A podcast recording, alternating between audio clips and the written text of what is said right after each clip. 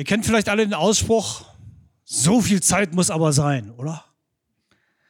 Man sagt das hier und da bei verschiedenen Gelegenheiten. Und wir meinen irgendwie die Zeit in der Hand zu haben, als sei Zeit so irgendwie wie so ein Gegenstand, mit dem wir anfangen können, etwas festlegen können, was wir so wollen. Ja, ich, dann und dann plane ich meinen Urlaub. Hallo? Und dann kommt die Rückmeldung, ja, das geht aber nicht. Da haben schon so viele Urlaub. Da kannst du keinen Urlaub bekommen. Ja, ich hatte aber meine Zeit da geplant. Okay, muss man es wieder anders machen. Aus Zeit machen wir Daten, wir machen Termine, vergessen aber, was diese in unsere Sprache übersetzt äh, vielleicht bedeutet. Ein Datum ist ja etwas Feststehendes, etwas Gegebenes und ein Termin ist ja etwas Begrenztes, der kommt und der geht. Die Bibel weiß, wer hinter diesem Geben steckt und wer auch hinter diesen Grenzen auf uns wartet. Ein jegliches hat seine Zeit, haben wir gerade gehört, aber doch nicht von unserer Zeit. Ich bin doch der Herr der Zeit, oder? Ich teile mir doch den Tag so ein, wie ich will, die Woche, den Monat, das Jahr. Wir tun so, als hätten wir die Zeit im Besitz und einfach so zur Verfügung.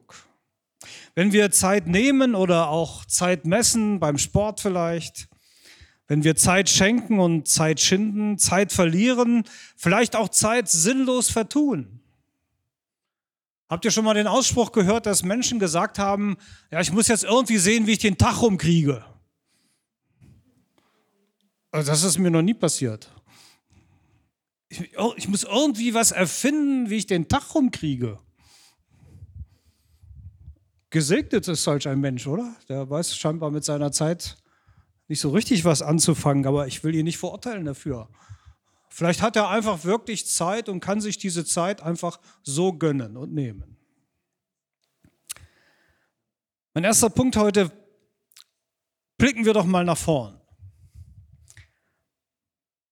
Was kommt denn eigentlich noch nach der Zeit? Ja, gute Antwort die Ewigkeit. Ich meine, nachdem ein jegliches seine Zeit hatte, nachdem alles aber auch alles tun und lassen seine Zeit hat, von unserer Geburt an, sagt der Prediger, bis hin zum ja, Finale, zum, zum schlussendlichen, dem erhofften Frieden bei Gott. Wir hören das ja oft dann so nach einer Abschiedsfeier, Trauerfeier, ja, jetzt, jetzt hat er endlich Frieden oder hat sie endlich Frieden. Ja, sie ist in Frieden eingeschlafen. Wie schön eigentlich, oder? Wenn ich nicht mit, mit Krampf und Schmerz von dieser Zeitbegrenzung, in der ich hier auf dieser Erde lebe, äh, gehen muss. Dieses dritte Kapitel des Predigerbuches, das führt uns selbst genau zu diesem jeden Moment danach, nach der langen Liste von Tun und Lassen, die, wie eben schon erwähnt, so oft auch bei Abschieds- oder Trauergottesdiensten äh, bemüht wird und worüber gepredigt wird. Und auch hier wird Gott etwas zugeschrieben, die Ewigkeit nämlich, wir haben es eben von Klaus schon reingerufen gehört. Doch zu diesem Blick nach vorn man könnte, manche denken vielleicht, oh, das ist dann eigentlich ein Blick zurück. Die Ewigkeit kommt doch erst, wenn äh, das Leben hier, diese Zeit, diese alles hat seine Zeit vorbei ist. Aber da kommen wir gleich noch zu. Zuerst ist vielleicht mal ein gewisser Rückblick angemessen. Wir stellen vielleicht fest, abmühen, wie man will und keinen Gewinn machen.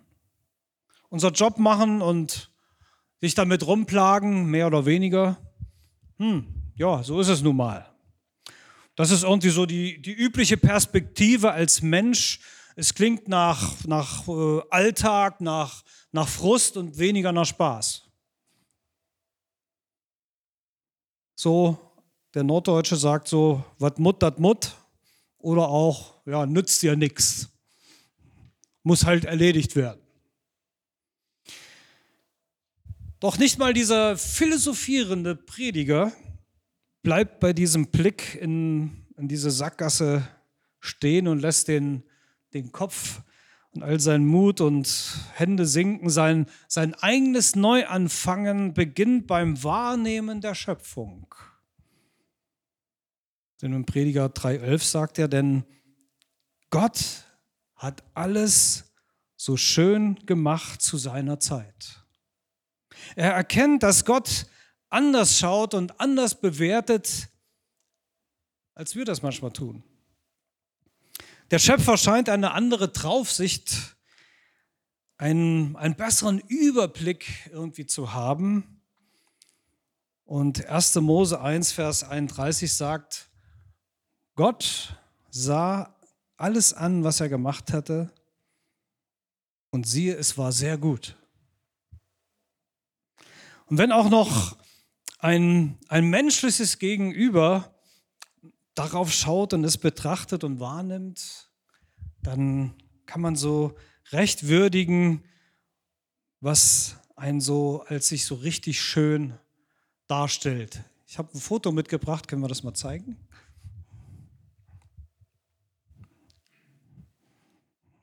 Das ist Norwegen. Ich finde das wunderschön. Ich würde am liebsten ins Auto steigen, dahin fahren. Es gibt natürlich auch hier schöne Natur, absolut. Aber ich bin gerne in Norwegen. Ich liebe das Land da, die, diese Gegend, diese, diese unausforschliche Weite und diese Größe. Und äh, also wenn ich bis dahin noch nicht gewusst habe, dass es einen Gott gibt, also da spätestens. Es muss einen Gott geben, der so schöne Dinge erschaffen hat. Aber das ist so mein Ding. Für euch mag das irgendetwas anderes sein. Das ist auch in Ordnung. Vollkommen. Wir können es noch einen Moment uns anschauen. Die Psalmen besingen zum Beispiel, dass davon Gott selber etwas hat. Aus Zion bricht an der schöne Glanz Gottes. Also Gott selbst freut sich darüber. Oder um sich ihm zuzuwenden, ist es eine schöne Sache. Gott loben ist ein köstlich Ding. Ihn loben ist lieblich und schön. Aus Psalm 147, Vers 1 und aus Psalm 27, Vers 4.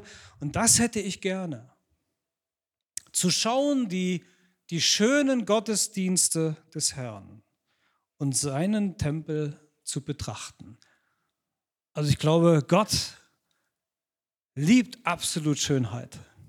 Er ist so kreativ und macht so wunderbare, schöne Dinge, dass man einfach nur sagen kann, ja, das, das kann nur von Gott sein, das kann nur Gott gemacht haben. Und das darf uns, ja, Menschenkindern, darf uns wirklich äh, Freude abverlangen und äh, fröhlich sein. Und hey, das hat Gott gemacht, wir dürfen das genießen. Das ist nicht verboten, das ist richtig gut und schön und das, das tut auch unsere Seele gut. Ne? Wenn du so Momente hast, wo du vielleicht an einem schönen Platz der Erde bist und so tief durchatmen kannst und kannst sagen, wow, Halleluja, das ist doch richtig gut jetzt. Das beschenkt mich. Und Gott schenkt uns hier beides. Die, die, diese, diese Schönheit des Natürlichen und Sichtbaren und eine Ahnung von seiner Herrlichkeit in der Ewigkeit. Also wenn wir da lesen in der Bibel von, von goldenen Straßen, von, von Perlen und sonstigen Dingen, wow, wie, wie, wie krass wird das sein? Das wird das noch übertrumpfen von dem, was wir hier erleben dürfen und sehen. Zweitens, der Augenblick.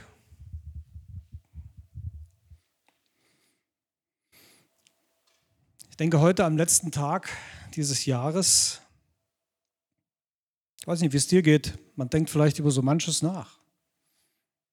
Nimm dir doch mal so einen Moment, wo du vielleicht mal so Revue passierst, was so geschehen ist, was war gut, was war schlecht, was erwarte ich, was könnte ich vielleicht besser machen nächstes Jahr. Woraus habe ich gelernt? Was hat mich nach vorne gebracht? Was hat mich runtergezogen?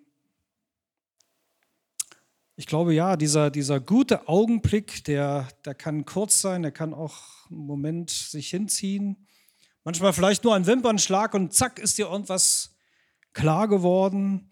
Ein, ein Zwinkern, ein Blinzeln, lauter Momente, die, die, die einfach sehr wichtig sein können. Ich finde es immer gut, wenn so ein, so ein Blinzeln Gottes auf mein Leben kommt und auf einmal mir Dinge ganz klar sind, die vorher so unklar waren. Und auf einmal weiß ich, genau, da geht's lang. Das ist der Weg und das mache ich jetzt und ich, ich bin mir vollkommen innerlich sicher, dies oder jenes zu tun oder diesen oder jenen Weg zu gehen oder nicht zu gehen. Ich glaube, der, der, dieser Augenblick ist eine, eine Hinwendung ja zum Heute, zum Hier und Jetzt. Und ich muss mir auch diesen Augenblick nehmen und gönnen. Und dieser Augenblick, der sorgt sich noch nicht unbedingt um das Morgen. Auch um einfach zu vermeiden, sich zu viele Sorgen und Gedanken schon über Zukünftiges zu machen, wo wir wissen, dass äh, nach der Statistik 90 Prozent von den Sorgen, die wir uns machen, nie eintreten. Hat mir mal sehr geholfen, so innerlich ruhig zu werden, wenn ich weiß, also all die, dieses Kopfkino, das, was gerade abgeht, 90 Prozent davon wird überhaupt nicht eintreffen. Ich glaube, dieser Augenblick, den, den Gott uns hier und da schenkt, der will lieber Gegenwart gestalten, der will im Hier und Jetzt, dass wir ankommen und das tun, was, was wir empfinden, was, was von Gott her dran ist. Ihr kennt vielleicht diesen Ausspruch Carpe Diem. Ne? Nutze den Tag. Ich kannte diesen Ausspruch Spruch früher nur im Zusammenhang mit Rabotter you. Arbeiten, worken, Job, Nutze den Tag. Ne? Also wenn du den Tag nicht nutzt, dann, dann ist das verschwendete Zeit. So, also ran, rackern, malochen, was es alles für Ausdrücke gibt. Aber ich habe mich mal belesen, habe mal nachgeschaut, wo kommt denn überhaupt dieser Begriff her? Ich kannte den früher nur aus der sozialistischen, kommunistischen Bewegung. Die haben diesen Begriff adaptiert irgendwie. Aber eigentlich hat das der, der römische Dichter Horaz kurz vor Christi Geburt äh, meint das damit ein, ein Geschenk. Er meint nämlich damit, pflücke den Tag. So heißt es wörtlich, ernte den Tag, diese Frucht am Baum des Lebens, dieses Geschenk, das der Schöpfer hat wachsen lassen und nimm es dankbar an. Also das gibt für mich eine ganz neue Dimension. Nutze den Tag, oh, rackern, malochen. Pflücke den Tag. Da gehe ich doch ganz anders an den Tag, oder? Also, morgen, erste, erste, pflücke den Tag. Pflücke den neuen Tag, pflücke das neue Jahr und äh, erwarte etwas richtig Gutes. Doch so ein Augenblick, der kann auch noch viel mehr sein, als eben schon so beschrieben. Er macht aus einem ja noch so kurzen Moment der Zeit eine Begegnung. Ich habe manchmal so gebetet, Herr, einmal im Leben möchte ich dich mal richtig sehen. Ich möchte dir mal begegnen und dir mal in die Augen schauen. Das wäre großartig. Das wäre total krass. Aber ich glaube, hier und da ist es vielleicht nicht faktisch so von Angesicht zu Angesicht geschehen, aber dennoch ist es geschehen. Momente, in denen ich das Empfinden hatte, jetzt schaut dich Jesus an. Und seit diesem Moment war ich nicht mehr derselbe. Ich habe Dinge verändert in meinem Leben, weil ich gespürt habe, Jesus schaut dich an. Und es brauchte keine Worte, ich wusste sofort in meinem Inneren, was ich verändern muss und wie ich ab jetzt leben muss, was ich tun muss. Da braucht es keinen Druck, da braucht es keinen Carpe Diem oder den Tag pflücken oder was auch immer. Man weiß es einfach. Es wird zu einer wirklichen Begegnung und Lebensveränderung. In diesem Augenblick, da hat man das Gespür, man wird von seinem Gegenüber angesehen, im Augenblick nehme ich wahr, eben nicht allein zu sein.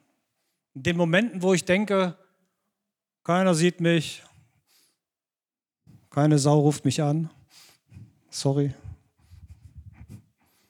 Und überhaupt, ob ich da bin oder peng. Ich weiß nicht, ihr kennt sowas nicht, aber ich kenne das.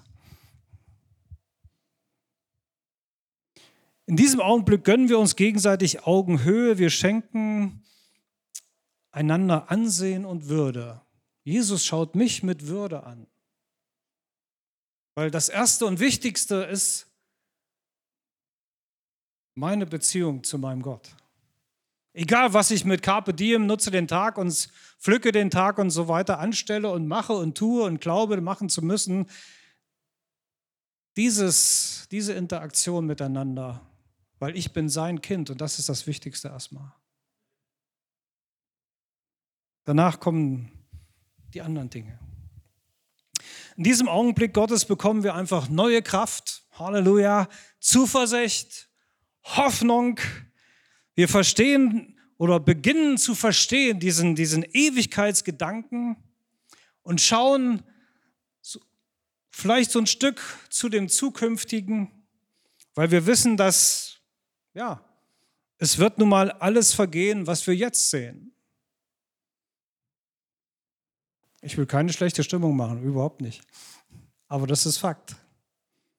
Aber auch Fakt ist, es wird einen neuen Himmel, eine neue Erde geben. Die wird viel besser sein. Letzter Punkt für heute, die Ewigkeit Gottes. Hm. Ich glaube, dieses kleine biblische Buch hier, der Prediger, der, das macht uns da echt neu aufmerksam drauf. Lest das mal wieder. Auf diese Mutter aller Zeit, auf Gottes Ewigkeit und diese ganze Unfassbarkeit mit einer klar bestimmten auch Maßlosigkeit. Ich merke, dass alles, was Gott tut, das besteht für ewig. Man kann nichts dazu tun noch wegtun.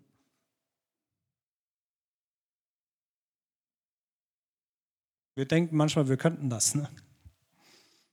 Das Eigentümliche, etwas, diese, diese umständliche Formulierung für einen einfachen Aspekt, wir Menschen könnten uns einerseits von der Ewigkeit irgendwie so eine Scheibe abschneiden, andererseits ihr können wir der Ewigkeit auch keine Schippe drauflegen. Das kann nur Gott machen. Und es ist schließlich Jesus, der unsere ja, kleinlichen täglichen Sorgen kennt, der um das mehr oder weniger unseres Streben nach schneller, höher, weiter auch ab und zu mal in Frage stellt. Da kommt manchmal so, wumm, so ein Stopp in dein Leben hinein. Und auf einmal beginnst du mal wieder ernsthafter nachzudenken, was mache ich hier eigentlich? Warum bin ich hier? Warum gibt es mich? Was ist denn eigentlich mein Plan? Was ist mein Auftrag? Wer ist aber unter euch, der seiner Länge eine Elle zusetzen könnte, wie sehr er sich auch darum sorgt? Wow. Matthäus 6, Vers 27. Wer ist aber unter euch, der seiner Länge, also seiner Lebenslänge, eine Elle zusetzen könnte, wie sehr er sich auch darum sorgt? Vor zwei Jahren ist einer meiner besten Freunde plötzlich verstorben, weil er Corona hatte. Und ich habe gedacht, Herr, warum denn das nur? Hat mich tief erschüttert. Durfte dann auch die Beerdigung durchführen, weil das war mir einfach eine Ehre, das zu tun. Wir haben im Glauben zusammen gestartet, wir haben zusammen eine Gemeinde gegründet, die es heute noch gibt. Und Gott hat ihn mit 64 schon aus dem Leben gerissen. Jetzt, wo er dann so langsam in Rente gehen wollte, noch ein bisschen genießen wollte, äh, Schluss. Ich hätte ge gerne so eine Elle dazugegeben, aber das kann ich nicht. Gott bestimmt Anfang und Ende. Und dagegen ist dieses Predigerbuch auch bei aller Nüchternheit und Skepsis wie von einem breiten, ruhigen Strom durchzogen. Denn im Vers 13 lesen wir, alles, nicht manchmal, vielleicht, nichts Genaues weiß man. Nein, da steht tatsächlich, alles, was Gott tut, das besteht für ewig. Und das settet mich und macht mich ruhig, gibt mir Frieden. Das ist ein Trost, den, den niemand sonst geben kann. Die Ewigkeit hat Gott uns Menschen ins Herz gelegt. Ein paar letzte Gedanken noch. Ganz und gar ohne unser Zutun oder Abtun. Gott sei Dank, oder? Dass er uns so eine Ahnung ins Herz gelegt hat, dass da doch irgendwas noch sein muss. Wir wissen, wie das irgendwas heißt. Manche liebe Mitmenschen haben keinen Plan, die haben überhaupt keine Ahnung davon. Und lasst uns ihnen das erzählen, von was wir hier reden. So bekommt jeder Augenblick in dieser Zeit einen Anteil von Gottes Ewigkeit. Und darin sind Zeit und Ewigkeit dann tatsächlich miteinander verwandt. Beide sind nämlich ein Geschenk des Himmels, oder? Diese Zeit, die wir hier verbringen, ist ein Geschenk des Himmels. Sei dankbar dafür. Und darum gilt es auch an diesem Morgen, dieses letzten Tages, dieses Jahres, die kurze Weihnachtsbotschaft von Johannes, der ebenfalls davon spricht, was Gott uns alles schenkt, die wir so oft auf der Suche nach der verlorenen Zeit sind. Ihr kennt den Vers alle. Also hat Gott die Welt geliebt, dass er seinen eingeborenen Sohn gab, auf dass alle, die an ihn glauben, nicht verloren werden, sondern das ewige Leben haben. haben. Amen.